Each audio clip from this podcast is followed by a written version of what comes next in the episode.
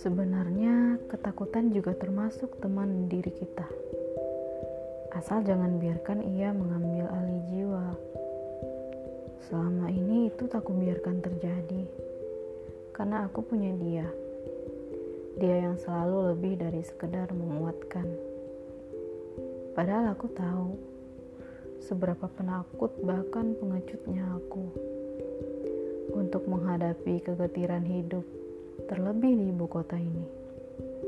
Namun ada satu ketakutan yang nyaris selalu menang, membuyarkan kekuatan dan logika.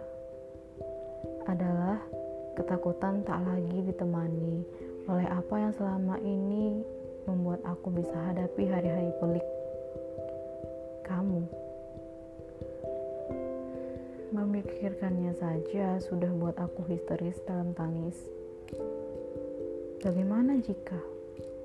Adalah pertanyaan seram bagiku.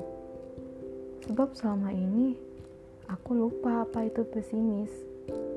Dalam asa, ada usaha mencoba dengan logis. Aku mampu melangkah lagi dan lagi, jauh dan jauh. Aku mampu menyimbangkan antara realita dan harapan. Lalu kutemui alur hidup yang semakin berkelok cerita dan kisah yang kian menanjak. Ketakutan mengubah dirinya menjadi lawan. Beberapa kali aku nyaris tumbang, kemudian kembali berdiri dibantu harapan. Harapan yang aku muarakan padamu. Jakarta, 17 November 2019